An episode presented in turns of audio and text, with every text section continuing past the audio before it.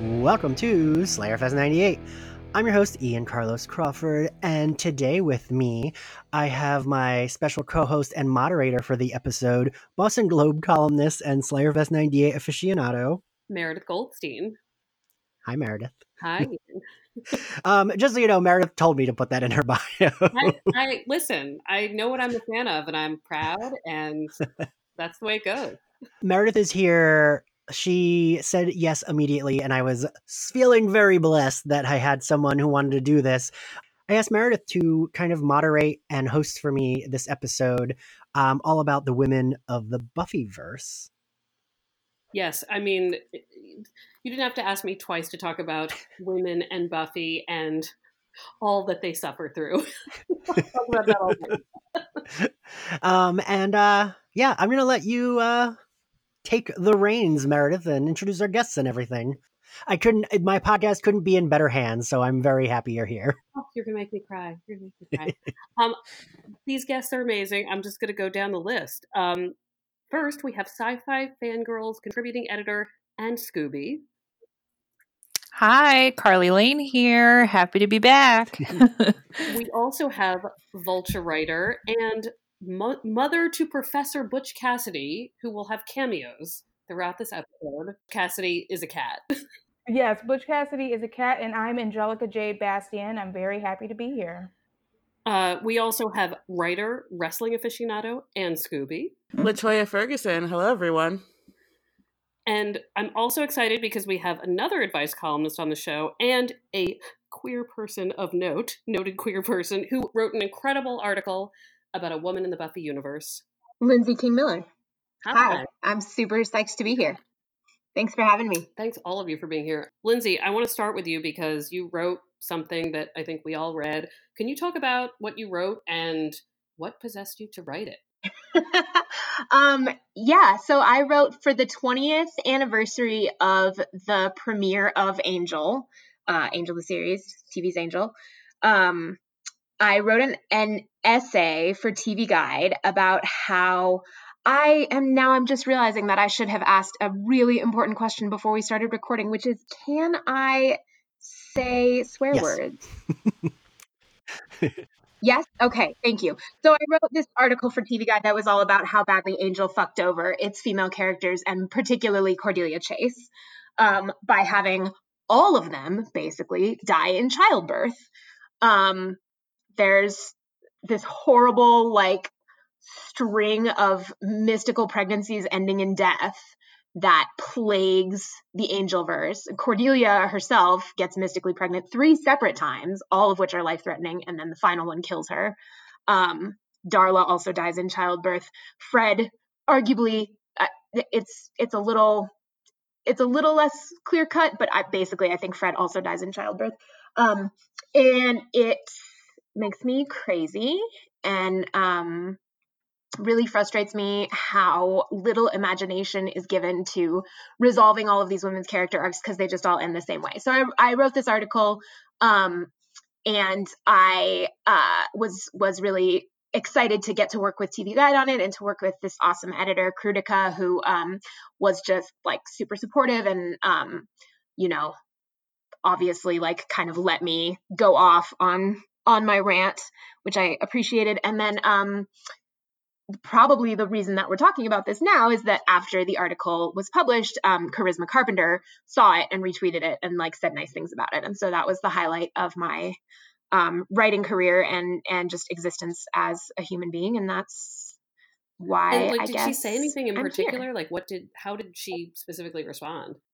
Um, she she tweeted it and she said something like, "This articulates so much that I have always thought and never had the opportunity to say," which was, I mean, it was incredibly meaningful. And she also reached out to me back channel too, and we talked about it a little bit. And and um, you know, it it it resonated with her. I think to have somebody to have somebody say that her character deserved better and that she also like Cordelia deserved better, but also Charisma Carpenter deserved better. They were both treated very poorly by the show and the narrative and you know individual people who I don't necessarily need to name but um but I think that it was she indicated that that she appreciated someone speaking up for Cordelia. who is like, of basically. course, now all of our favorite characters, I think, for the most part. But um, you know, it one of the things you t- talk Oh my gosh, about is sort of that there were so many other ways to deal with a pregnancy, like in real life and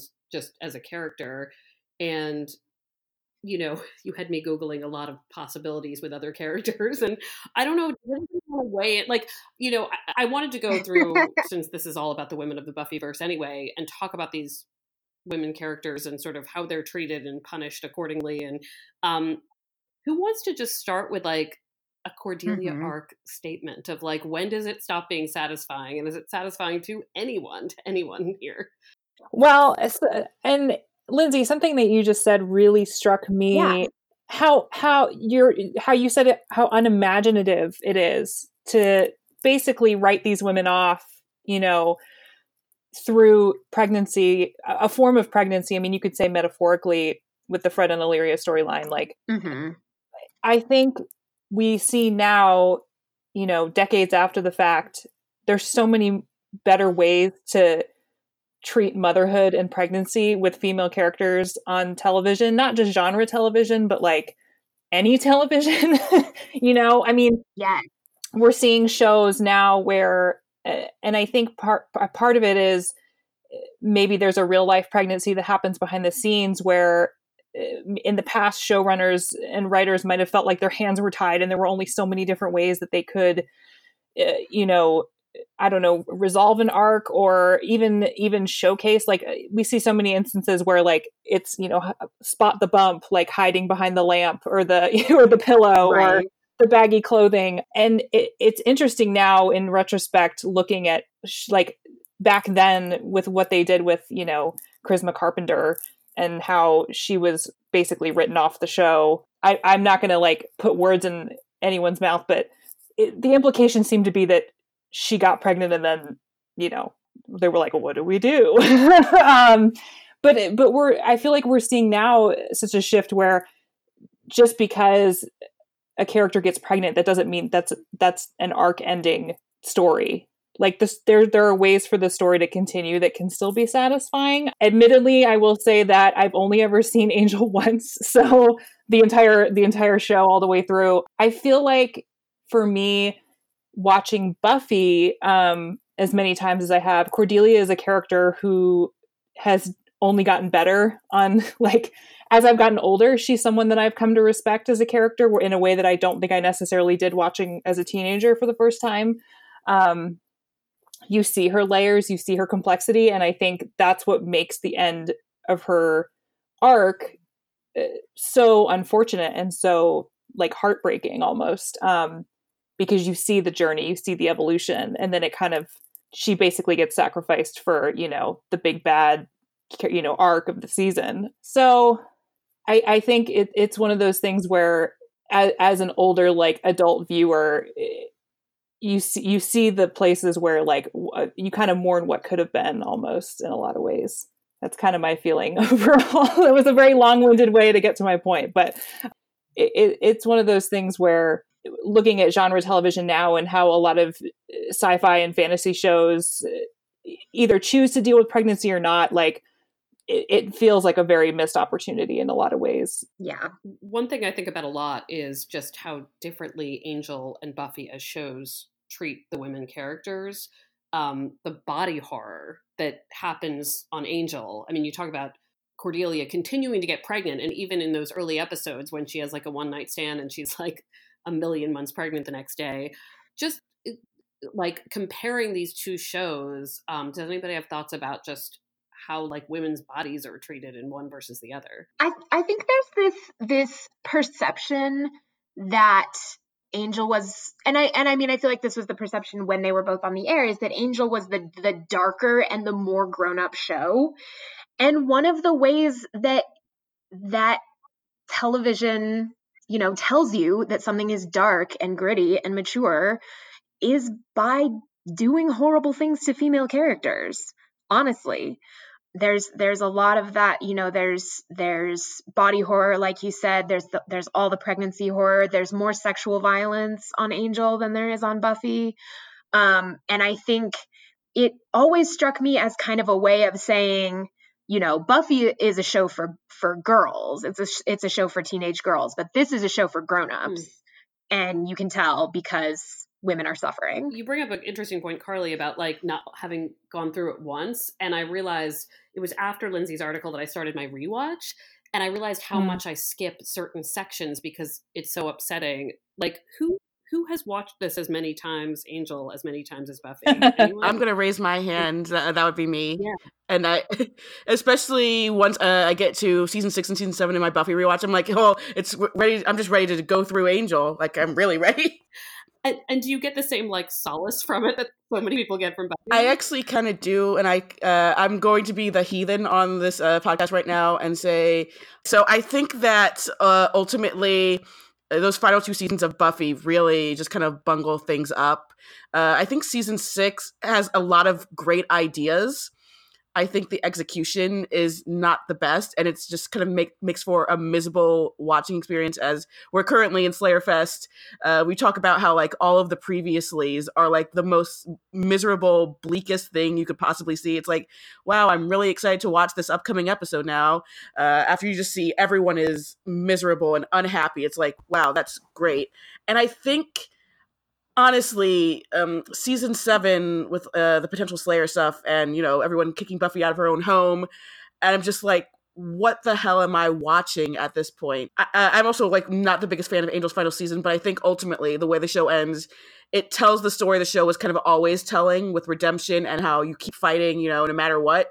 Whereas, uh, I like the end of Buffy, like I really, really did not take to the new Slayer. So like activating more and like the follow up with that, like reading the comics and everything, I'm just like, wow, I uh, this this kind of just lost me at the end uh, with, with, what the story was. Uh, as much as I enjoy girl power and empowerment of women, I'm like, yeah, but you know, what kind of Buffy story I feel kind of gets lost by the end of the series. No, it's true. Um, and this might be a good time to start sort of going through these characters and talking about the conclusions, right? Because like did we get satisfied by their arc? And I'm not really counting the comments and you know, the comics in this, but um, yeah, uh, you know, Cordelia does get to come back after her mm-hmm. sort of demise in this. You know, we throw the phrase emotional labor around a lot, but I always think about like how much emotional work she does for other characters, even in her final episode on Angel. Oh, I was just gonna say, especially because um, as we maybe probably all know because she's talked about it in the past, Charisma Carpenter's um, condition for doing that episode in the final season of Angel, where she comes back, um, was specifically that she wouldn't die. Um, yeah. She, like she agreed to do it on the condition that Cordelia wouldn't die, and then right. she died.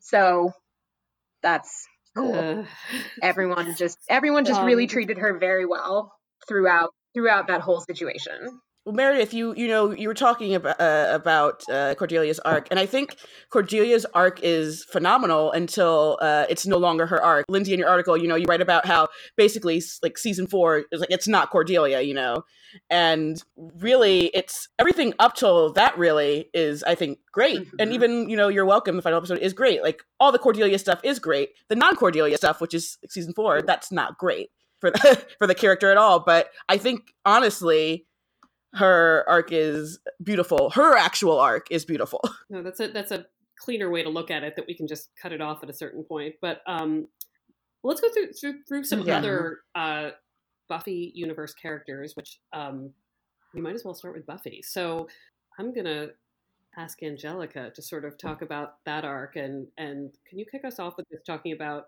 how satisfied one can be with how Buffy is rewarded and punished and you know gets her closure throughout the series? Oh my god, that's such a big question. Um, I know. oh, and I can talk about Buffy like all day long in her arc because I think it's just such a fascinating display of a young girl and then a young woman really grappling with her own autonomy and trying to get a sense of autonomy in her life and dealing with these various power structures, whether it's the Watchers Council or even just her mom you know people who have more power than her in some ways like are seemingly acting like they have more power than her when they don't which you know she does end up coming to realize which i really love.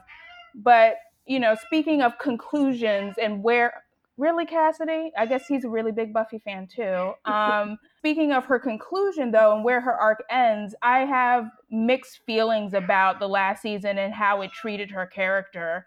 Um, I think the show, like Latoya was saying, does kind of fall apart in the seventh season. And but it does end with her being single, which I really did like. I like this idea that Buffy ended like at the start of a different journey in her life, which was just being a single woman and really figuring out what she wanted for herself. And then open, and I think there is some beauty though to her giving power to other, you know, potential slayers. I really do like the imagery of that, even though I don't feel like it's fully mm-hmm. earned. But Buffy's a mm-hmm. fascinating character because she's also dealt with you mm-hmm. know, really her sexual life has always been something I feel Buffy never, as a show, never dealt with very well. Because I mean, her sexual experiences are kind of fraught in a lot of ways, except for maybe, you know, with Riley when their relationship was healthy before things took a downturn. Um, but I, I would be really curious to hear what everybody else thinks about Buffy's sexual life in particular. so you know what's funny is I actually for for fangirls we just had a conversation about like the ships of Buffy on our podcast and you know the many boyfriends of Buffy.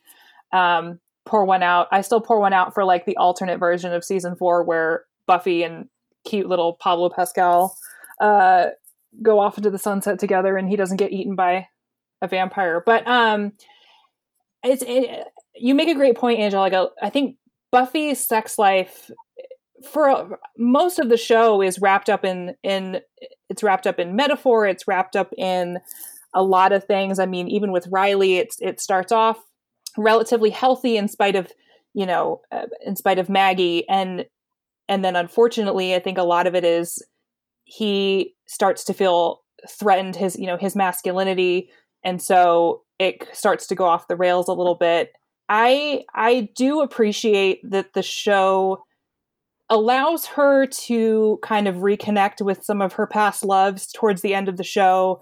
You know, Angel, Spike, and Riley being like chief among them. She kind of has her moment with when Riley comes back and he's married and they have their closure and then you know she has her reunion with Angel which kind of feels like them both acknowledging that you know maybe it's not the right time for them either. And I think ultimately what was satisfying for me, even if season seven is definitely a mixed bag, is the show sh- kind of depicting her as like this strong mentor figure to younger women and like like you said active you know help willow her and willow activating the other potential slayers giving them the power showing her in that leadership role as opposed to you know and, and more independent as opposed to necessarily needing like i hate to use the term the fulfillment of a romantic relationship but eh, i don't i don't necessarily think that she i'm trying to figure out how to say this. I don't know if she necessarily realizes at the t- like throughout the show that she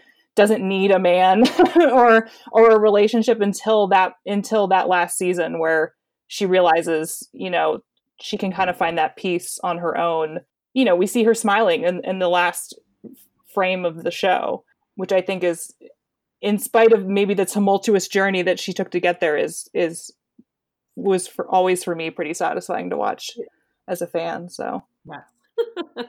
mm. That's true. That's true. I, I it was funny we were talking about on the ship episode and I was like, look, I I will say I I I get the appeal face. of them in like you know early Slayer days, but I also kind of like them as like the den moms of season seven, like co-leading, and you know, I I could see it happening then too. So wait, I love I. Real quick, I just want to say yes, thank you, Carly, because that's always my defense. Yeah. I love them as like they're just like corralling all these like young. Oh my gosh, like, like, tired moms. Yeah, yeah, I love it. Like one's the like cool mom, one's the like strict mom. I love it. Yes, it's great. anyway, sorry. Oh, quote unquote cool, mo- cool mom. I'm sorry, quote unquote cool mom. The way she is speaking in season seven. I'm just saying. Again, I, I, will bring it up every time. What, what, what were they doing with her dialogue in season seven? Latoya, I think we talked about that at length at brunch in LA. she got mad skills, yo. Anyway, sorry, I interrupted. no, it's supposed to be ridiculous too. It's it's supposed to be like her kind of bravado, and like she goes way too far trying to put on this affectation of being cool and confident, you know? I'm just saying she wasn't speaking like that in season four of Angel, which was like days before she goes to Sunnydale.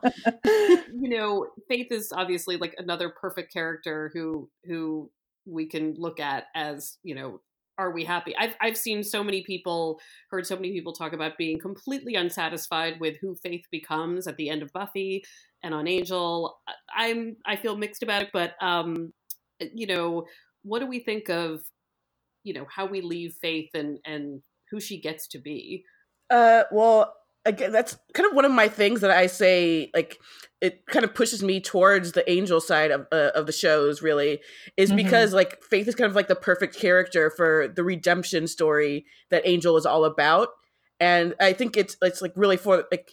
It's really great that they decided like to continue her arc on this, that show and like basically kind of wrap it up in that way, and it, which is why it, it does kind of upset me the way like then when she goes to uh, to Buffy at the end, it's just like I feel like no one is able to like see like the real genuine growth she was able to make on Angel really. And I feel like the way she is written in season 7 is like she's clearly like not the the the killer we all knew. And you know she's clearly not like the like very damaged woman like young woman she was but I just feel like it kind of the layers are kind of missing there uh, when we get to those final like season 7 episodes with her Yeah, I rewatched the um the episode this morning where she's fighting with Angelus on Angel, and he says, um, "I like my women to lie still," and I was like, "Ugh." so, um, and like thinking of her leaving that and and being like sort of a more mute utility player on Buffy toward the end is slightly unsatisfying. Yeah, I definitely agree with Latoya that where we see her Faith end up in Buffy season seven is really, really frustrating. I think part of it frustrates me because I never felt like we got the right conclusion to the to the twinned arcs of Buffy and Faith share, like the dynamics they share. I never felt like we got a satisfying pin in that on mm-hmm. Buffy, which is to this day will piss me off. And I say this as somebody who wrote Buffy and Faith slash fan fiction and like ride or die Buffy Faith. Like I find their dynamic so complex and so fascinating. And it's so frustrating that mm-hmm. season seven of Buffy didn't give that what it needed, especially considering how she like came back in season four and all the havoc she caused, which and like taking over Buffy's body and Yeah. how that's such a violation and you never you never really get what they should have gotten, I feel like, in terms of the writing. It never really concluded in a way I wanted for Buffy and Faith, like in terms of what they shared. I feel like they kind of just make her like in season seven, like the sidekick slayer to the exalted Buffy, which is really is that's kind of insane to me. Like that's how you're gonna wrap it up, really. Uh, there's like so much they could have tapped into, but they were just so focused on you know the first and the potentials and Uber Vamps. Like they really didn't. There was like really no character work uh, done in, on that front, which is really just frustrating. It's like something I would have wanted uh, the final season to give me more of instead of you know Andrew. Right. Oh my god. Latoya and I also talked about this at Brian. I had to get in an Andrew slam. I got to do it every episode. One of the big markers of like how people are treated on this show and characters are treated is like who gets to live, right? And that'll bring us into, you know, Tara Willow stuff. Mhm. But like they kill off women. I mean, Jenny Calendar, like we we you know, Riley just gets to fly away and um, you know, Ian and I had just been saying uh earlier this week that like they're not quite sure how to let people break up without killing them, but that's not altogether true, right? Like the like a lot of the men can just live. Um Parker is somewhere living his best life. uh so what about how death and gender and and plays into these shows? I mean, just like who gets to exist? Oh, I was gonna say I I feel like it it kind of it kind of ties back into and obviously I'm gonna say this because this is like my soapbox that I can't get off of. Um, but I I feel like it's such a limited view of like what kinds of storylines women can have, right? You know, they can they can like fight against violence and oppression, um, which is which you know that's the that's the Whedonverse version of feminism, right? Is that like a man attacks a woman and then the woman punches him in the face. Um, and then sometimes that's like metaphorical or or on an institutional level, but whatever. It's like man attacks woman, woman punches man in face. Um, and and there's there's not that much beyond that, you know. They there's there's romance stories and there's there's friendships, but ultimately i think there's a much more narrow view of like what a women's what women's stories can be and how they can end. And again i i come back to the fact that um angel is allowed to be a parent and have that be part of his character arc you know and and figure out what that means for him and how does that fit into his life. And no women are allowed to have that women just die um because there's no you know, that there it's very much feels like in the world of Buffy, they can't conceive of anything interesting that could happen to a woman after having children. Like mothers are not allowed to be badasses. Right. Right. I mean, it goes back to what you you know you said before, and that I'm just going to keep repeating it. It's unimaginative. It's it's not a it's not you're not looking at you're looking at it in a very limited scope. You know, women can be mothers uh, but then they get taken out of the action. Um, you know, and and I think I think to go back to like Andrew, you know, so Andrew's allowed to live, but Anya dies. I'm never going to get over that. like it's just it's it's it's frustrating in a way where I think there's there are a lot of different ways to view the deaths on both Buffy and Angel. I think I don't know necessarily like if if writers were considering all of the angles of what killing off a character would do at the time you know when certain when certain deaths happen so like to bring up willow and tara for example i don't in my in my head i always think well you know they probably thought oh in a in a world of Buffy where supernatural things happen, like the most devastating thing would be a stray bullet that you know accidentally kills someone. But then it's like, but do you even think about like the ramifications of having a man, you know, a a, a gay woman killed by a man? Like it's this thing where I'm like, I I feel like at the time they were probably writing these things with like, oh, the shock value of like it almost it almost reminds me of like these these kind of like soap opera drama conceits of like what's the most dramatic way like to shock people you know? And these days we have things like the bury your gays trope and and ways that we're looking at these characters that i don't know if i don't know if necessarily were taken into account at the time. Do you know what i mean? Like i think i think some of these deaths were framed in a certain view that didn't stop to consider other like other sides of kind of plotting these plotting these on-screen deaths if that makes sense.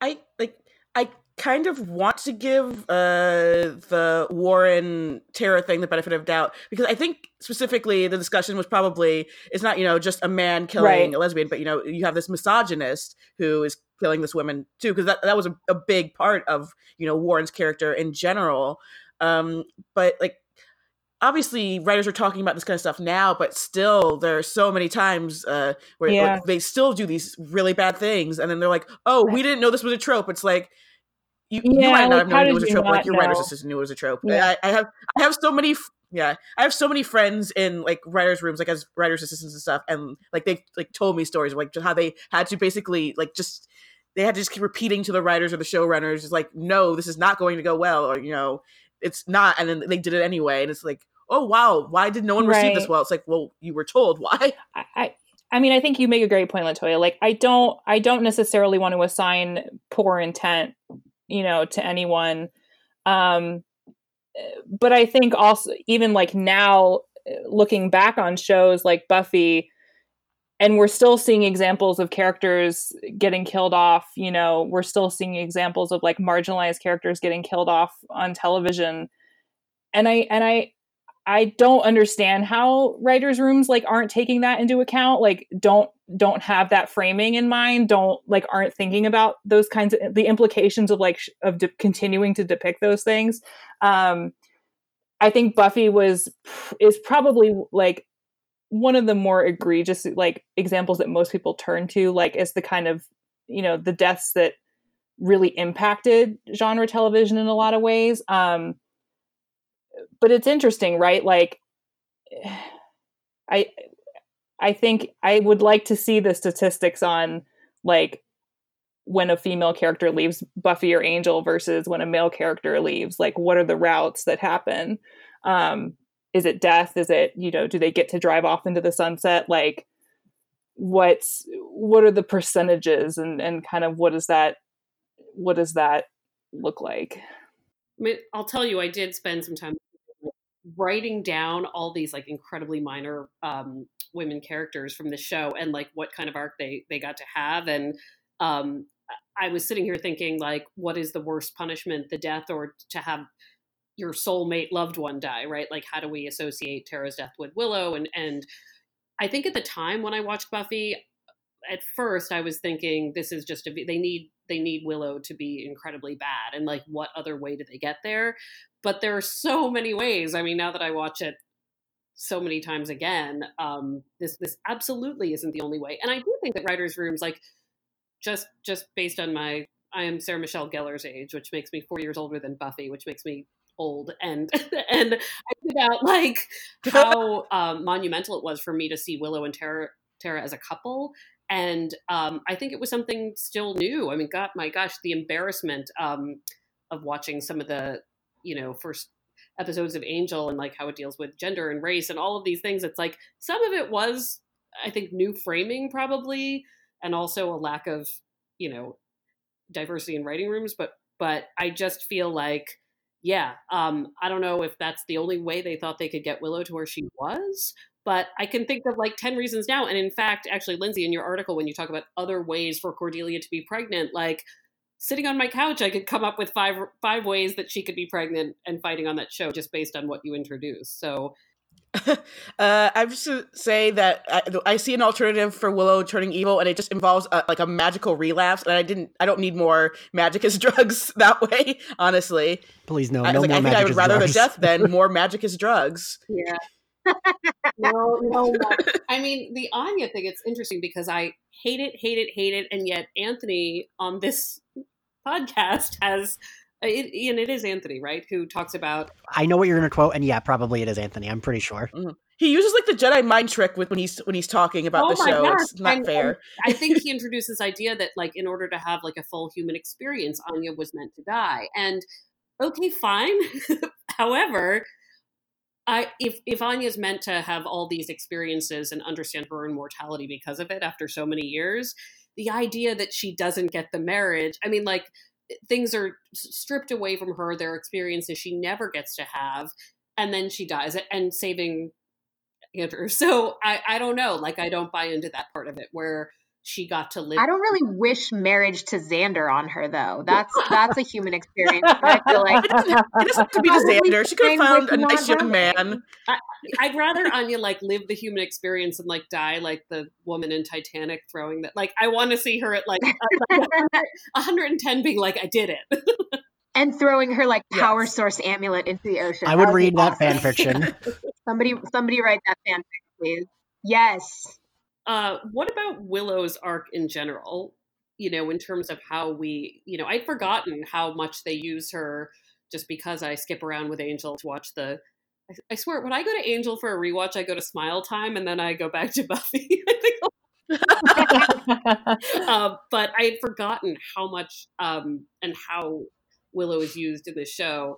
Uh, but what does everybody think about like from start to finish, like how Willow is rewarded and punished?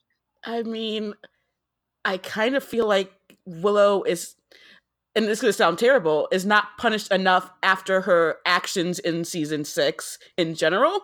I mean, mm-hmm. not even just evil Willow, but, you know, mind raping Tara. I mean, I know we're all happy when they get together, but she still mind raped Tara. And that was honestly the worst thing you could have done. And it's just, that's again uh my like major issue with like the sticking of the landing for buffy because it's like this is also the problem i have with andrew it's just like you do these really terrible things and it's like well it's okay uh we don't really need to you know go through this whole redemption process. You're, you're fine now. It's good now. It's like andrew should have gone to prison. I don't even have to wish death on him. He should have gone to prison. And i feel like willow just going back to like sunshiny willow after season six is kind of insane to me and I know that there are moments obviously where she has to like process some things, but I feel like really it's not as big a treated as, as big a deal as it should have been, really. And it is that thing they even bring up in uh, Selfless, where it's just like, uh, if you're in the inner circle, you're forgiven so quickly with Buffy. Like Buffy, Xander, Willow, like can do, like Xander Willow can do terrible things and they'll be easily forgiven. But you know, uh, Anya does one terrible thing, and it's like, well, gotta kill her. We gotta kill her. Yeah. Did anybody else ever feel like they there's kind of a way in which they killed off Tara rather than dealing with the real implications of how badly Willow treated her and what that would mean for their relationship? You know, like uh, on the cusp of getting back together. Like obviously everybody wants to see them together. They're they're, you know, we we love our happy lesbian couples, but they had so much shit to work through, so many horrible I borderline unforgivable things that Willow did to her. I mean, is is it crazy to say they took Kara took Tara off the show rather than have to really deal with what it would mean to rebuild that relationship? I get because it's just like it's it is, I guess, it's would be holding Willow accountable if they did like keep Tara alive and they had to address that, but they obviously were not going to do that which it, again is what my problem is with the whole thing really. Well and i was just going to mention this earlier but the bulk of her kind of i guess you could say recovery happens off screen between six and seven. I mean she basically gets you know talked down from destroying the world by xander in the crayon speech and then and then we cut to her with um, giles in seven you know in recovery but they I, they don't really ever say like what happened. You know, she's been kind of like I guess in magic rehab or something, but the bulk of that you know time that probably should have been spent with on her kind of like atoning maybe is completely just skipped over really and then i and then you kind of get a little bit of it with um you know with the whole like kennedy turning into Warren thing, but that's not even. I mean, that doesn't. I don't know how much of that is really about Tara. That's just about her own kind of guilt on you know her the role that she played in in that you know his death and everything. So it it it did feel like a missed opportunity. I would I would agree with that. You're right. They totally played that one episode as if it's you know processing the Warren murder, not at all the Tara stuff one person I want to bring up, uh, which of course like immediately makes me want to like, you know, yell at someone is Kendra. Uh, and oh, when we think about like, I know it's like when we think about when when I think about oh well this character had to die as a plot device to bring us to the next point. Uh, you know, I I think mm. that's probably some of the defense that we would hear. It could have been a better fight sequence. I'm just saying. Yes, Oh my oh, god, totally, yeah. Totally. If you're gonna have her die, make it epic. Not whatever that was. that was she died via a, a fingernail cut. Death, death, by French manicure. right? I know. And, and, how are you going to do that to someone who, to a character you're trying to make seem like a bad bitch? That undercuts bad bitch. Like it just doesn't Justice make any sense. Justice for Bianca Lawson. Come it. on, people. I know, seriously. Just I wish I could. Oh God, if there's one character that like will always get under my skin, it is it is Kendra and that accent. Oh my God. Uh, love it. I'm sorry. I love her, and also I'm like, why is this happening? uh, it's, it is iconic. That accent. It is iconic. It's something, all right oh, poor Kendra. Kendra couldn't even be a whole person because she was black on Buffy. It sucks. You know, that's kind of how it goes. Um, if we can switch over back to Angel just for a second, um, I wanted to talk about Fred and Lindsay. You bring up, I would have never drawn the parallel to pregnancy, which is fascinating. And I think when I first watched it, I also was thinking a little bit about, um, you know, characters who, you know, I was thinking about memory loss and and you know what older people go through and all of this stuff and you're right though it's it's absolutely like can be seen as a pregnancy metaphor and it is heartbreaking and another reason why I often skip those episodes. But uh, does anyone, any of our Angel aficionados, want to talk about just sort of whether or not they're at all satisfied by the ending they gave Fred? I will just say that Amy Acker is phenomenal. And she is Grey's Illyria. Like I literally watching it like when it aired, I was blown away that it was even the same actress. She's just so good in that role. Uh I enjoy the series finale. I don't I don't know if I would ever think this is definitely where Fred's character should go, which is the, the, the real question. Is like, wow, should this be where it goes? And it's just one of those things where I overall enjoy the story, but I'm just like, but but Fred, do we have to kill Fred? Why are we gonna kill everyone? Why can't why can't we kill off Connor? I know he's like just off with his like new family, but like, why can't we kill off Connor? Connor, Andrew, it's like all of these people we'd rather. we'd rather I mean, like just sacrifice them. Can we have a, a male sacrifice instead, please? and and yet the scene where she is sort of um tending to Wesley as he's dying, like I don't know that I'd give so it up good. That's see, she's that's how they get good. you. That's how they get you. I'm not doing that scene in. Uh, I, I do want to interject real quick. I do remember reading, I don't know if you all remember this, and also because it was back then, I don't know if this was true, that the original plan was because they didn't know they were going to be canceled, right? The original plan was to have it be that Fred could come back, like in some way, and it would be like wavering back and forth. Yeah. And they like touch upon it in the comics, and I almost feel like that would have been a better story. Like I'm like I agree with all of you. Mhm. Yeah, that was the plan. Like- yeah, yeah. Them sharing a I agree with all of you. Like her acting sells it, and that is how they get you. But Yeah. I, I always wondered about that storyline because I think I would have liked that better. The idea of like, oh, they're fighting for control, but maybe they somehow come to an agreement that like when they need to fight, Illyria comes out. Maybe when they don't, I don't know. It'd be like a better version of uh Caitlyn and Killer Frost on the Flash right now. So right. it'd be a much better version. Yeah, that's not too hard though. Whew, man. What the hell happened to that show? Anyway, I don't know. oh, I uh, we're throwing shade now. We're at that part of the podcast. don't get Latoya started on other shows. Someone tweeted at us, Ian. Now I'm already forgetting who about Lila, which is just She's so she's like one of my favorite Angel characters. So she's so good, and uh, you know, just actually, she's one of the characters I'm hmm I'm satisfied to some extent by her narrative, and I always had such empathy for Lila. But um, where do we think she fits in in terms of the treatment of women on that show? it's certainly i think pretty easy to to look at the difference between lila's storyline and lindsay's storyline and kind of i mean maybe i'm over overinterpreting it but kind of see it as a microcosm of how women's and men's storylines are resolved on on those shows. You know lila and lindsay are both they're both very very evil. They're both you know they're they're lawyers and they're they'll never ever be any good. Lindsay gets to walk away. Well, I mean, until he doesn't, though. right. Well and then and then he gets to come back and and be and be heroic. And and lila just sort of you know we we have they we have that scene where wesley tries to um like set lila's soul free by destroy by burning up her Mhm. contract right and he and he can't even do that there's no like there is no resolution for lila she's just stuck there forever In theory, uh because we'll, well, I guess we'll never know. I, I don't know if the comics ever touch on it. Wouldn't the same also be the case for Lindsay? Isn't his contract like he's also bound to Wolfram Heart technically, right? Because I doubt he did anything with his contract.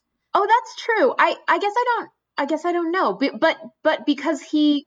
yeah, he just he left, but like obviously they still like own his Right. immortal soul. yeah, that's true. That's that's probably like no take backs on that. I don't think they do touch upon. I don't. They don't really like do a lot of Wolfram and Hart in the comics, but they do have like there's a there's one really good um Angel Willow crossover where it's like Angel Willow, Connor, and Spike, and it's the most I've ever loved Connor. Where like they have to go to a different dimension for I don't know what reason, but it's like a really good dynamic, and like Lila is the Wolfram and Hart lawyer they encounter there, and that's like kind of the only time they touch upon that. I mean, I'm sure it's it's easy to like enjoy Connor on the page. I mean, that wasn't necessarily the problem. Everything, no, everything Connor represents is bad. There's no, there's nothing good about Connor. He was such a cute baby, though. He was such a cute oh baby. I ask this question all the time because it's in, I don't understand how this is like no offense to Vincent Kartheiser, but like how he we're supposed to buy him as the child of David Boreanaz and Julie Benz, and I'm always wondering like who was like in the WB stable of boys who like do you think was like up for the role? like I imagine like Matt Czuchry was up for the role. Yeah. Chad Michael Murray was busy. like who like who I always want to know who else like auditioned to be Angel's son. Because like what clearly wasn't just like Vincent Kartheiser. Like other people had to have auditioned for this I will role. say back then, I totally thought he was hot. What? Wow. Judge me. It's- Really? I know, I know, I deserve it. I said- it was like I thought the room was Said, screeched to a halt. Whoever said Julie Benz, I mean, we got to talk about ah, Darla. beloved. She's so oh, I love Darla. and you talk about like pregnancy and sacrifice, self-sacrifice on that storyline. Uh, Lindsay, you want to kick us off with just the friggin' heartbreak of this whole thing? Sure. I mean, the the thing about it is that I actually think that storyline in particular kicks ass. Like, I love seeing how Darla grows from, you know, like when she comes back from the dead and she's she's human again, but she's sick and she wants to be turned into a vampire because she's dying and um and and all of all of her motivation is like is really self-serving. Um and seeing her go from that to sacrificing herself for her child uh, like i it, it, it's maybe kind of it's maybe kind of done like it's not a brand spanking new storyline but i thought it i thought it was handled really well and i thought it was really moving at the time. Um but then you put it in the context of like all of these other things that happen to women and mothers on this show and it starts to it starts to just be too much you know? If it had just been if if darla had been the only mystical pregnancy storyline that ever happened on angel like i probably would have loved it and would never have said a negative word about it because julie benz fucking sells it it is one of the even just watching her, you know, at like singing to Lorne and and that whole storyline is just ugh, so beautifully heartbreaking. But um, you know, one of the things I think a lot about with uh, you know, what was revolutionary to me about Buffy is Buffy as a character is not that great with emotional stuff. I mean, she does so little to preserve her friendship sometimes. She never, you know, when there's conflict with other characters, she's honestly very rarely the person to work that out. She's often not sharing, she's often a loner. And to me, that was like such an important thing to see that it was Giles often picking up the pieces of all of that emotional work. Mhm. And in in Angel, Cordelia, I think I said before, does so much of that. And I, I don't know, does anybody else did anybody else relate to I, I think over and over about how awful Buffy is to Cordelia sometimes about conversations I instinctively want her to have with other characters to make them feel better, to make them understand her, also specifically with Faith. Um, and I thought that was kind of groundbreaking to have this woman character who's kind of got better things to do and is like, you'll all figure it out. Because on Angel, it's Cordelia who's constantly that that middle person. Uh, I think uh, that's an interesting point because I like honestly, we I think we can all agree that uh, both shows lose something when they no longer have that character around. Uh, with Giles on Buffy and with Cordelia on Angel, like uh, no matter how you feel about like either show, I, I, do we all agree that like once the lack of Giles and the lack of Cordy, like that really takes something away from both shows? oh god Yeah. I agree. Yes, Yeah. and it's I it's interesting. I kind of enjoy to the point that they don't try to find anyone to like fill that hole, and because I think that specifically would be kind of like just like kick in the teeth to both of those characters. Like they're they're not trying. They don't get anyone to feel like the emotional uh, support role, I guess, that both Giles and Cordy have. Like even though like when Cordy left Buffy, you know, we got we got our Anya and our Spike as the quote unquote Cordelia replacements, even though they kind of they serve different roles also. But it, I mean, obviously, uh, Giles gets to live and be happy and British, and Cordy doesn't though. So here we go again. she even like to some extent is like punished for getting really good at it. Like she's given this like vision gift and empathy, and like every time she succeeds more and more, it's like, nope, now you've got to be a higher power. Mm-hmm. and then they and then they walk it back, and then they say, oh no, she was never actually a higher power. That was just that was just Jasmine mm-hmm. Playing tricks and manipulating her so that she could get mm-hmm. so that she could get Cordy in her clutches. She none of that was real. Nothing that happens to Cordelia between like season three and season four. None of it. But uh, I feel like um, with You're Welcome, uh, I will constantly cite, I guess, at the end also kind of walks back that walk back to the point where like the the powers owe yeah. her one because it's kind of like how in amends like the first says you know is like trying to get rid of angel obviously and it ends up being because literally he's important to the powers that be and it's just like it's one of those things like villains, I guess, uh, going against the powers that be are like, well, you're not that important, you know, you suck, really. It's just kind of like it's really their one game, it seems to be. Um, but also, can we just talk about how the powers that be are dicks? Total dicks, yes. Wow. Can, can I just be straightforward with things, really? Like, that makes things so much easier. You know, I was actually going to say when you were talking about it, I still don't quite know where we landed with, like, Cordelia and the powers that be because yeah, there was like a walk back, there was a walk back to the walk back, and sometimes when I think about that, I'm like, wait, what? I like I imagine she is like actually now for real a higher power because when she was a higher quote unquote higher power, like she didn't do anything. She just like glowed and was in the sky, right? Maybe she yeah, maybe she's like a real higher power now and does stuff. You know, uh, Meredith, I wanted you to talk about your thoughts on Cordelia's storylines. I don't know that you've really gotten to talk about it a lot. I mean, it's so horrifying to go back and watch season four, the season I normally skip, and you know, whoever said let's just not call that part of her storyline, I, I, feel a little bit of peace. Yeah, that was me. That was me. yeah. Yes. Yes, and and thank you for saying that because now I can just sort of um, see it for what it is, and you know, I just thought, what a these first seasons of Angel where they allow her to evolve, and you know, when we think about what we start with Cordelia at Buffy, and and it's funny, I have a friend going through it, and we're watching Buffy for the she's watching for the first time now, and she looked at me and she's like, "Is it okay that I love Cordelia this much?" And I was like, "Oh no, we all do. we all do." And, I just want to say real th- like one thing about like original recipe uh, Cordelia and Buffy. It's like I feel like TV show t- these like kids these days, like their version of a mean girl is just like super like racist and sexist and just terrible on every conceivable level. It's like just say Ryan Murphy, Chase Latoya. Never, just say Ryan Murphy. People need to do. Uh, yes, yes uh, Emma Roberts' character.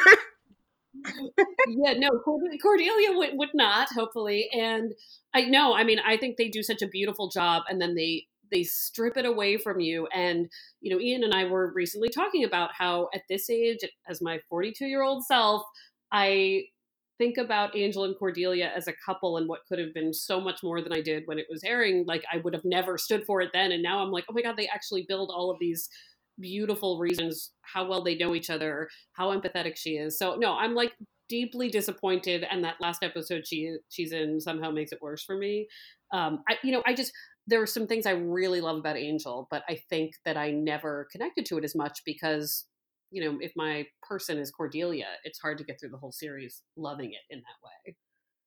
Um, in fact, when I was making my list of every woman character I could think of on both shows, I was thinking that the arc I loved most, or or uh, maybe could write some fan fiction for, was actually like Lily and um, all of her names.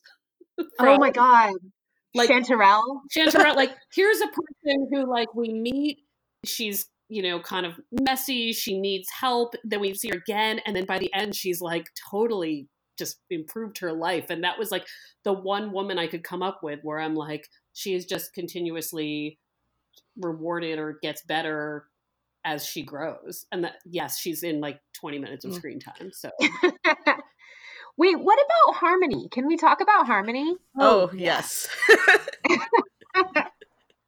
who wants to start? I have nothing to say. I just, I just, I just want to talk about Harmony. Harmony gets to love live because I guess she's too dumb to die, really? yes, it's like her and she gets her letter of recommendation.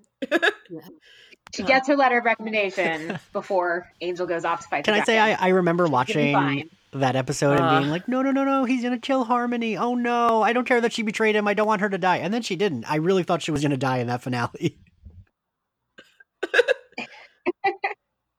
I think we all did, but she's she's out there somewhere. She's she's still Yeah. she's still living her living her best on life. Much like Re- Re- living her best afterlife. much like Reba, she's a survivor.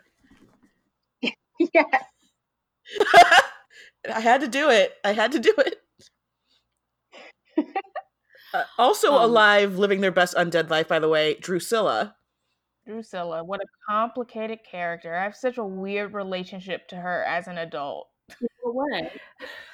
I don't know, like if you like, I don't know if you guys have gone through the same thing where, you know, you're rewatching the show as you get older and how you feel about characters kind of dramatically shifts. Um, and mine has definitely dramatically shifted in terms of how Drusilla was portrayed on Buffy specifically. Um, because like I think Joss Whedon has a thing about like quote unquote female madness, like a sort of crazy seeming woman, usually a brunette, who may seem crazy but is also really powerful and may not be able to control so- that sort of power, kind of like River Tam in a Mhm. way. And so it's really weird rewatching Drusilla as an adult and like thinking of her in the lineage of like pop culture characters who are mad women and and you see male creators sort of deal with ideas of female madness. I know that's sort of maybe a little off topic about some things, but it's just something that's been on my mind lately. Yeah, I don't think that's off topic at all. I think the the weird like fetishization of mental illness in women is extremely relevant to any conversation about women in the Whedonverse. And I'm glad you brought Yeah, and it's specifically you know, that fetishization of women who deal with mental illness in pop culture is something that you specifically see with white female characters. Mhm. You're not seeing a woman of color's mental illness fetishized. Like that's not how it Right. goes. So that's why Drusilla is also very interesting to me because there's something about how her, her beauty is linked to her madness and also in in an interesting way. I just Did anybody lost, else just yeah. lose? who- Oh, okay. Angelica. Yeah. Oh, sorry. You probably lost me because of a train going by because I live right near the blue line in Ah. Chicago. Um, but I was just saying there's something about the like the fetishization of a certain kind of beauty linked to female madness, and it's definitely white women. And there's something about Drusilla's beauty that I feel like she's so beautiful, and that's also like it's supposed to be the other side of the coin is she's also completely mad, and those things are linked in an interesting way. Mhm. Yeah. It's interesting. I think sometimes with Drusilla and even River Tam to an extent, because literally even before you said it, I was like, huh, a, a trend in Joss's work. Who could have seen that? But um, it's almost like an infantilization, but also a little bit of a sex sexualization at the same time. Like this barefoot, you know, wide eyed woman walking around like seemingly innocent but also powerful at the same time. In the case of Drusilla, sometimes it felt like, you know, she'd walk around in these white dresses like a child, but then also turn around and, you know, be drinking blood from the same body with Spike and then they'd like, you know, do it next to the body or something. You know, it, it, it it's a strange she's was always a strange character for me. And I and I'm with you, Angelica. I feel like as I as I watch the show, revisit it now as an adult, they, there's there's things that you think about maybe in terms of characters that you might not have before. And Drusilla's al- always been kind of a, I guess a, a conundrum for me. I mean, I do I love her on Angel because I love her and Darla together. Oh, totally. Yeah, that girl gang kind of you know she's almost like a mother and a sister and a lover and it's very the way that vampires are is very you know it, it, it kind of twisted. The, the, lines are very blurred. Um but you you bring up a lot of great points with with that character. And and i think she's somebody that i'm always going to feel a little bit torn over um for sure. Uh, I just uh, watched uh, the episode reunion of Angel for another podcast, and we were talking about like have if you didn't watch Buffy, and so you like really like uh, Angel's like your only time seeing Drusilla, you would think like Drusilla is one of like the biggest badasses there is because you, you don't really think about like Drusilla that way, especially not on Buffy, and it's just like she was like she's still mad obviously, but she just has like this uh confidence and like uh kind of like uh, aptitude to, uh, to, fighting in a way you never really saw in Buffy, which is how we get the way she killed Kendra in, in the lamest fight uh, mm-hmm. ever. But uh, when it comes to like the uh, infantilization of Drusilla, like that's because that's part of like her introduction.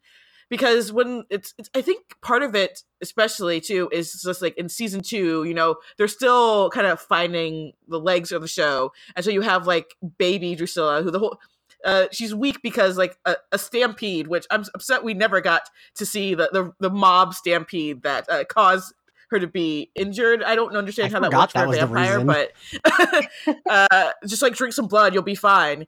Um, but yeah, that's the reason. Uh, and so that's like the first uh, part. It's just like they're not quite sure exactly what they want to do with this character. James Marsters hadn't found his accent yet either for Spike. It's just it's kind of just like all over the place. And then because yeah, then you get like the second half of Drusilla, which is, you know, when she's strong again and she's like she's like kind of running the show. She's working with Angelus and Spike's like a little pouty bitch about it. Uh, and it's just like she's able to be all over the place because she's Drusilla and that's you know, she's crazy, but it's just like you never quite get a proper beat on who she is. I don't think, unfortunately. Even though I think she's an endlessly fascinating character. Like really, the whole core four of vampires are all endlessly fascinating. Hmm. Yeah, I mean, she does land so differently now, mm-hmm. and also makes me think so so much about Spike and how she's used to. I mean, he he is at his most engaged with her when he has to be her full time caretaker, which I think says a lot about that character. Yeah, everything uh, kind of just hits like rocky roads as soon as he he he can't be the one taking care of her anymore. It's like, oh, oh, Spike, come on. Also, I wanted to interject real quick. Do you do you all remember it was like such a big deal when they were restoring Drusilla to her powers, but she never really got to like uh, like aside from killing Kendra in like we said a very lame way. We never really got to see be like, oh, she's full power. She's gonna be this like very imposing badass. Like we never really got that, right? that's that's what I'm saying. Like you don't get to see her be a yeah. badass until like uh she's on Angel and then she comes back for Triangle and I guess yeah, she's really like uh Crush. On, crush. Is, it, triangle? Crush. Yeah. Right? Crush, crush, sorry. Yes. Because well, I mean there is a triangle but that but yes, uh, in, in Crush. Uh and it's just like so it's like where was this uh, like intimidating Drusilla the whole time really? yeah, I feel like aside from it's like, oh, of course she'll kill innocent victims on her way, but it's like, oh, but also she's a vampire. That's yeah. kind of what they do, right? She's better single. I think. um, I'm trying to think if there's any totally. any women we've missed um, in our in our roundup. Who is a woman? Uh, Joyce. Joyce is a woman. Oh God! Name a woman. Name a woman. I, especially now that I'm like, name oh, a woman. That Joyce was supposed to be. I like just wish Joyce had a lot more sex. That's all I'm saying.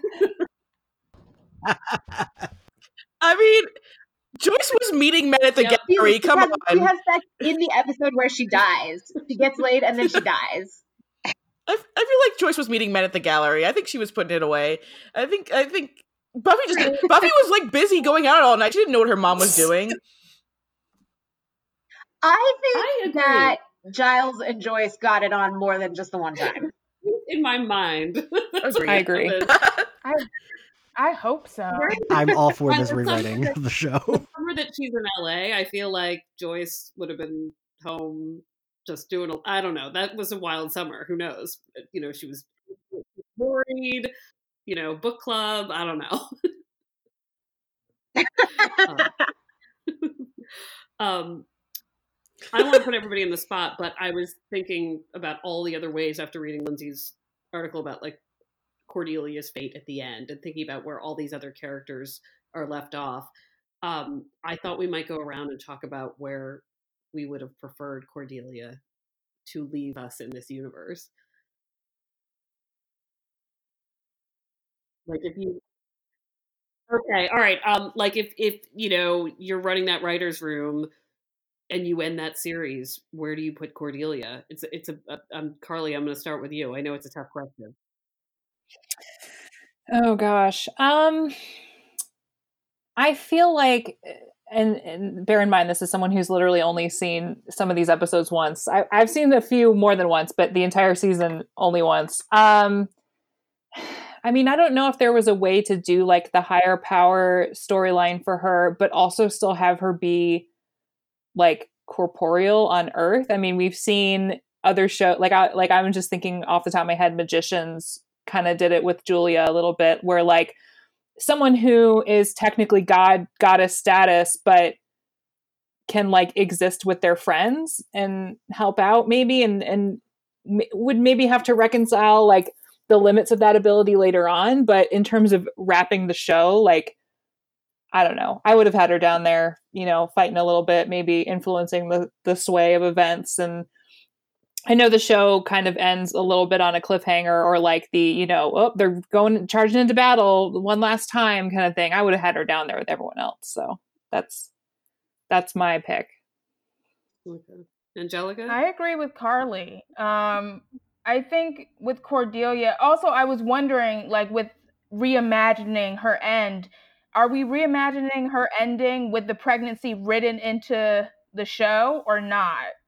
Because I mean, because I mean, I like the idea of of seeing a, a you know a character as a mother kicking ass and mm-hmm. wrestling with her powers, wrestling with her responsibilities, wrestling with her relationship with Angel, and still being involved with them. She was, in my opinion, the best part of the show.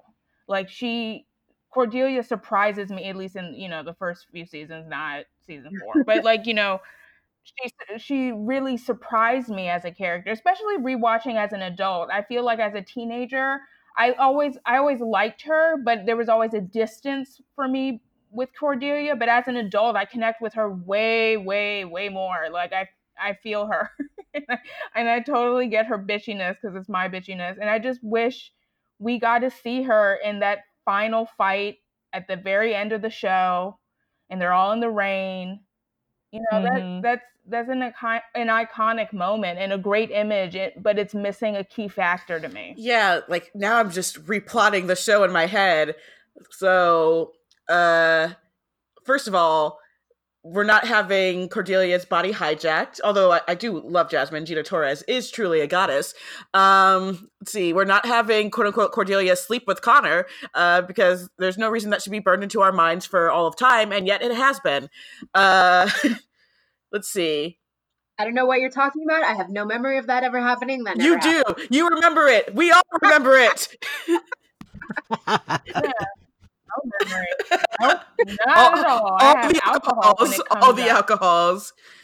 Uh, the thing is, I also can't imagine, like, I'm just gonna like saying that we we get to the end of season four the same, but we we get Cordy still around. That's what I'm, I'm saying with just like some quick mental gymnastics. I'm like, I can't see Cordy accepting the Wolfram and Hart thing at all. But I find there probably more interesting season five if she does like begrudgingly and then her struggle with that i think is like would be very interesting for season five especially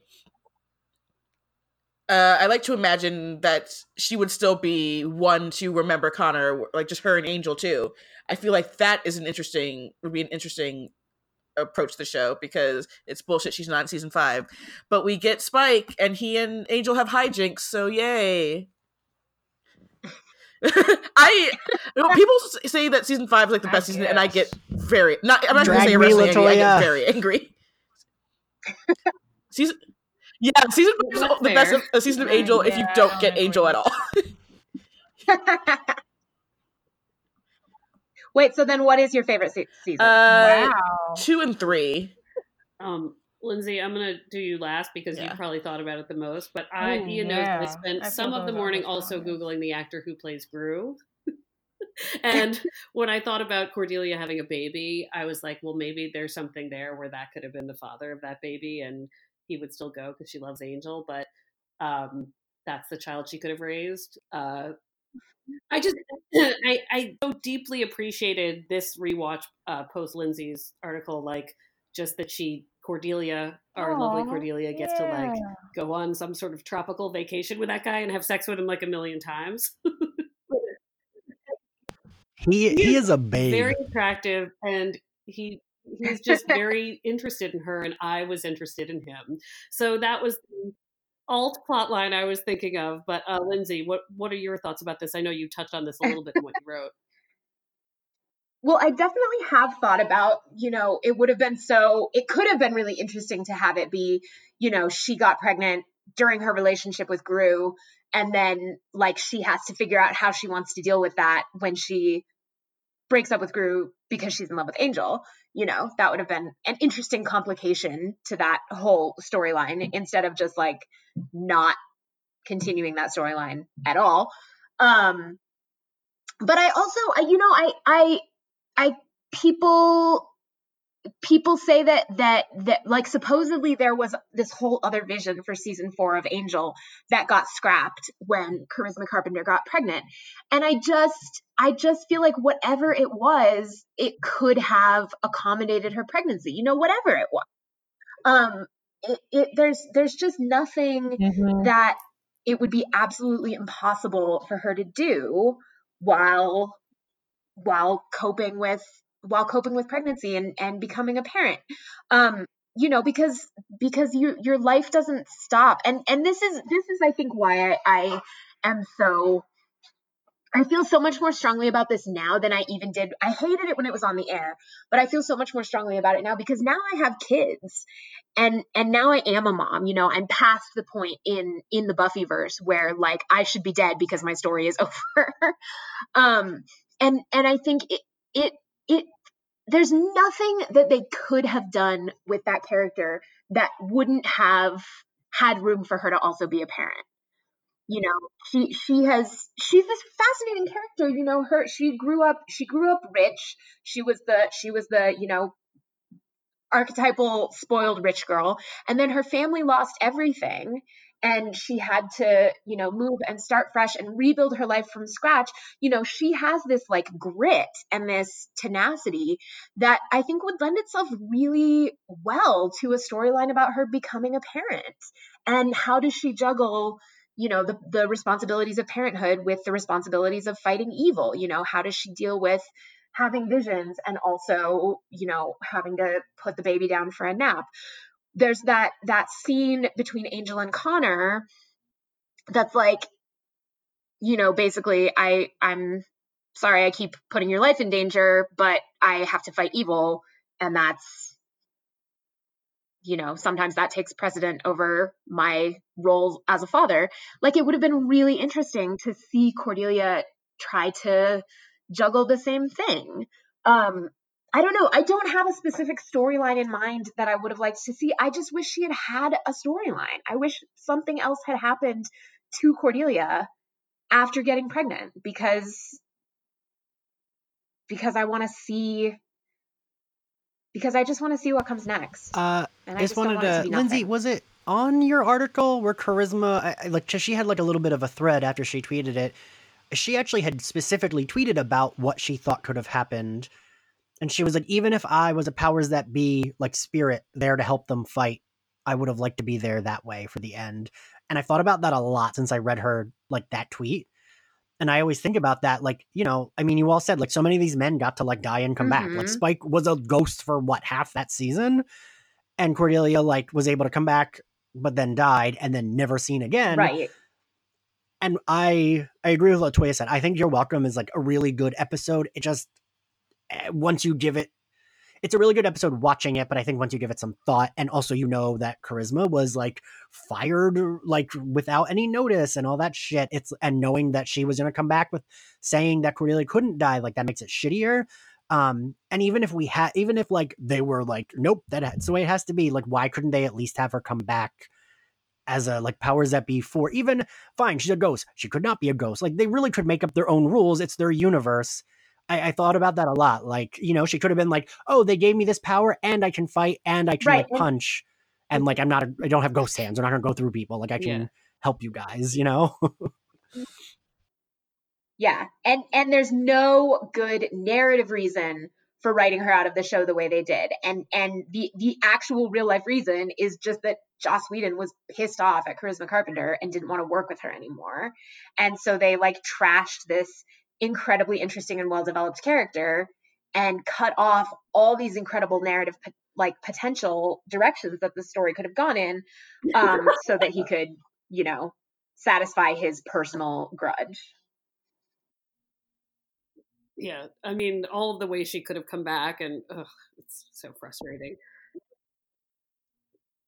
I mean, I just I feel like I would have kept her there. I mean, it, listen, they build they build up a really great love story, and for me, it's always about the love story, or you know, learn.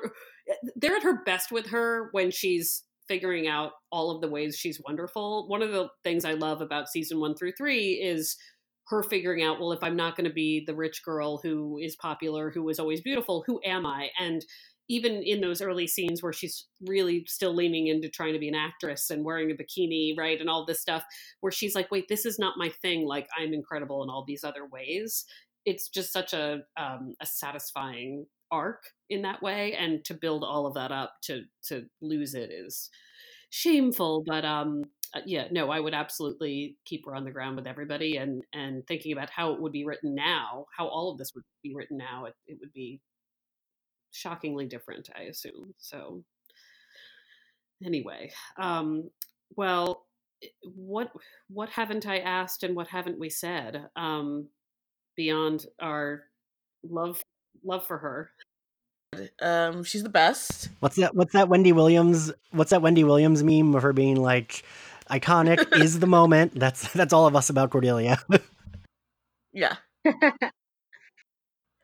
Ian, were you able to find anyone, or like, did you look to see if there's anyone who was not a Cordelia fan to be the the opposing op- like uh, opinion on this podcast? I genuinely don't think. I think I've maybe had like one guest on Slayerfest out of all like bajillion episodes we've done that like wasn't all in for wow. Cordelia. I'm I'm just thinking about like controversial characters on Buffy who some people hate and some people love, and I noticed that none of us brought up Dawn. I didn't think of bringing up Dawn, and I, I I, was just about to, but we were still talking about Cordelia, and I'm like, Dawn is technically a woman. She's a little woman, if you will. Oscar fever, baby. she's a, she's a ball of energy and a woman.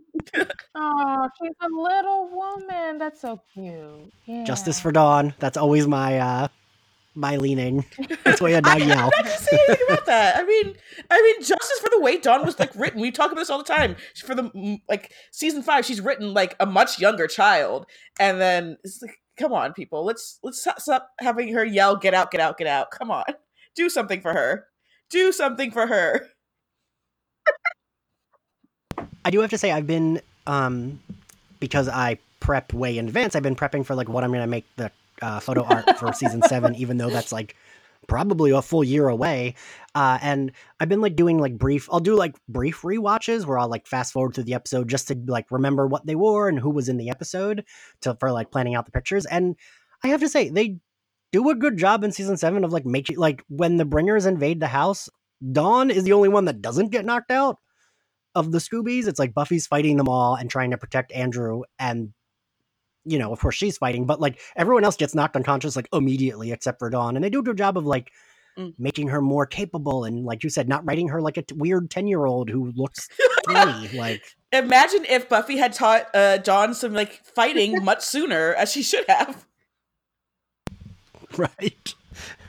I think I say this all the time, but I always feel like I'm like some like Republican NRA member when I'm like, everyone in Sunnydale needs to learn to fight and carry a stake, but like they do. They really My do. friend who's watching it for the first time keeps saying to me, like, do, they, do all these people not know? so she's in like late season two. She's like, are they going to acknowledge the, the mortality rate? What's happening? they literally they just give themselves like amnesia. They all repress so hard all the insanity, which is not good for anyone. But hey, they they admit that it's not good for anyone. And I, uh, I did want to. I, tried to bully my mom into like giving a little like quote for this episode, but she was she hates when I make her record Patreon episodes. She's seventy three. She like loved Buffy, but doesn't remember a lot from it. And I did want to. She said this to me earlier today when I was talking to her, because she always likes to know what I'm recording about, but hates to be part of it. Um, last time we recorded a Patreon episode, she was like, "Wait, can everyone see me?" And I was like, "No, mom, it's just a microphone." uh, she was saying that she because Cordelia was Cordelia and Buffy were her favorite characters, um, and she said that she really liked the difference that sometimes Buffy would dress to fight, and Cordelia kind of still had her like. I mean, I don't know that I buy that 100% because Buffy still would wear outfits that weren't practical for fighting, but Cordelia, like, always was very much Cordelia and how she acted and dressed, but like also still learned to fight. And my mom said she really liked that about Cordelia. I wanted to see I what everyone that. thought I about mean, that. I, I I had forgotten also in this rewatch, um, watching her really just demand to know, and the sexual tension and like flirting with Angel as she's learning. I go back to that sce- Oh, that scene where he's yeah. like teaching her, and they're like, the chemistry is so good in that scene. Their chemistry in especially like in season three is so hot. like honestly, it's romantic but also really hot. Like honestly, Yeah, it was amazing. And I just want all of my characters to like get it in and have some good sex. Like everyone deserves that. everyone on Buffy's having terrible sex. Poor Anya was uh, having the worst sex. I'm sure of it. and you know she can lay it down. Yeah. Oh, Yeah, that's true. Anya, while we're talking about who needs justice, Yeah. justice for Anya. Meredith, I thought it was interesting you brought up Anthony's quote because I do like his quote. Like what Anthony, I always go back to that with like, oh, Anya was learning to be human, but y'all are right. It's like, oh, but also like she didn't get to do like, Yeah. it's like she got left at the altar. That's not really like a classic human thing. Um, I don't know. And like Spike had that same arc kind of, but then he came back to life like three months later, so it wasn't even. Right. Like I had this conversation. I'm not going to like bring up another podcast. I feel like it's a little, I keep doing it. It's kind of rude, but it kind of undercuts his whole, he kind of undercuts his whole redemption arc, right? Like his whole, like, I'm going to sacrifice myself and, you know, do have the big hero moment, even though I don't think that was really earned either, just to have him come back on Angel anyway. Like, Yeah. right. Cracking jokes like, like nothing happens. Anya Which we, we talk about that a lot, Ian, too. Just like uh Spike's reaction to these major things that like should kind of like shake his world with a soul, and it's just like, nah, he's still just cracking jokes, just have, having a laugh. Do you all? Do you? I'm curious. Sorry. Uh, do you all think Anya would it like have paid off better if Anya did end up getting married and like was happy up until that point, or no? no, not Xander. Yeah. Thirding that. Because uh, I, I think it's worse. It's just like getting her married. She finally got what she wanted, and then you kill her. No, don't do that either. And don't don't let her marry Xander because he fucked up. We we've talked about this. He, he fucked up. You know when andrew returns an angel as sort of like a proxy for buffy a representative for buffy i would have loved to see anya in that kind of role right like broken up from xander but like you know working for good and showing up hilariously and living her best life and that's to me like what that character deserved more of like my knowing that she was out there like Yeah. doing her thing Right. Like there's a there is something to be said about her living getting to live a human life, but I think it would have been even more powerful if she got to live a full human life including you know, living and dying of old age, happy in her bed, like being sassy to the end kind of thing as opposed to you know, how it how it how it went down on the show. Uh, well, thank you guys for talking about all things Cordelia and the women of Buffy and Angel. Um, and thank you, Ian, for giving me an excuse to do yet another rewatch of both series, as if I needed an excuse. Uh, why, why, don't we go through and tell everybody where you can be found? Uh, Carly, where can we follow you? Uh, you can follow me on Twitter at my name, Carly Lane. Uh, I'm contributing editor for SYFY FANGRRLS, which you can visit at syfy.com. Uh, if you like romance novels, I also have a weekly newsletter called Kissing Books.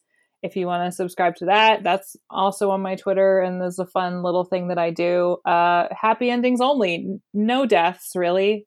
Everyone gets laid and gets a happily ever after and that's kind of what we all wanted for the women of buffy right i tied that in great impressive uh, angelica um you can find me on twitter at just my first and last name angelica rugrat spelling bastién b-a-s-t-i-e-n and all my writing is for vulture so that's where you can find me. And Latoya. Uh, you can find me on Twitter at Lafergs, L A F E R G S, and uh, you can find my writing at uh, the AV Club, uh, IndieWire, Paste, and RondaRousey.com. And Lindsay? Uh, you can find me on Twitter at Ask a Queer Chick um, which is also the title of my book, Ask a Queer Chick: A Guide to Sex, Love, and Life for Girls Who Dig Girls. Um, and yeah. And I will say that that book is on my desk at work, and I highly recommend it. Um, oh, thank you. And Meredith, where can everyone find you? Oh, um, at Meredith Goldsta, Goldstein up until the E because apparently my name is too long. Um, or meredithgoldstein.com tell us about the podcast you host. Oh, thank you. Uh, I also host the Love Letters podcast, which takes on one big relationship question every season through narrative stories. So, season three is people saying, How did you know? Like, how do you know when to break up or stay together? So, um, yeah. And some Buffy mentions in that podcast as well because I can't help myself. I like that. I'm so gay that when you said that, I was like, wait, is it all about coming out? Did I not know what your podcast was about? Because when did you know? oh, I, yeah. I was like, was well, I way off on what the podcast is about? um yeah meredith thank you so much for moderating this uh you were fucking fantastic and thank you carly and latoya and lindsay and angelica i I, I tweeted this while i was listening to all of y'all but it's really cool to have this podcast and have this like great like list of guests where i'm like i know that i have faith in all of y'all that y'all will do this and I don't need to do anything and you all be great. Um, you know, Angelica had emailed me like asking what to prep and I was like, I know you know your shit. You totally like just bring yourself.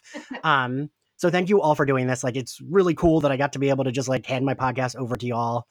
And uh, thank you all for listening. Uh, if you want to follow SlayerFest98, we are at SlayerFestX98 on all social platforms. You can find us on Apple Podcasts, Spotify, Podbean, and other corners of the internet. And if you like us, you can subscribe to our Patreon. It really helps keep this podcast going. We have special uh, mini Patreon episodes that are released two to three times a month, and you can listen to them on our Patreon. And um, thank you all for listening, and we'll see you next time. Bye. Oh, bye. Bye. bye. bye.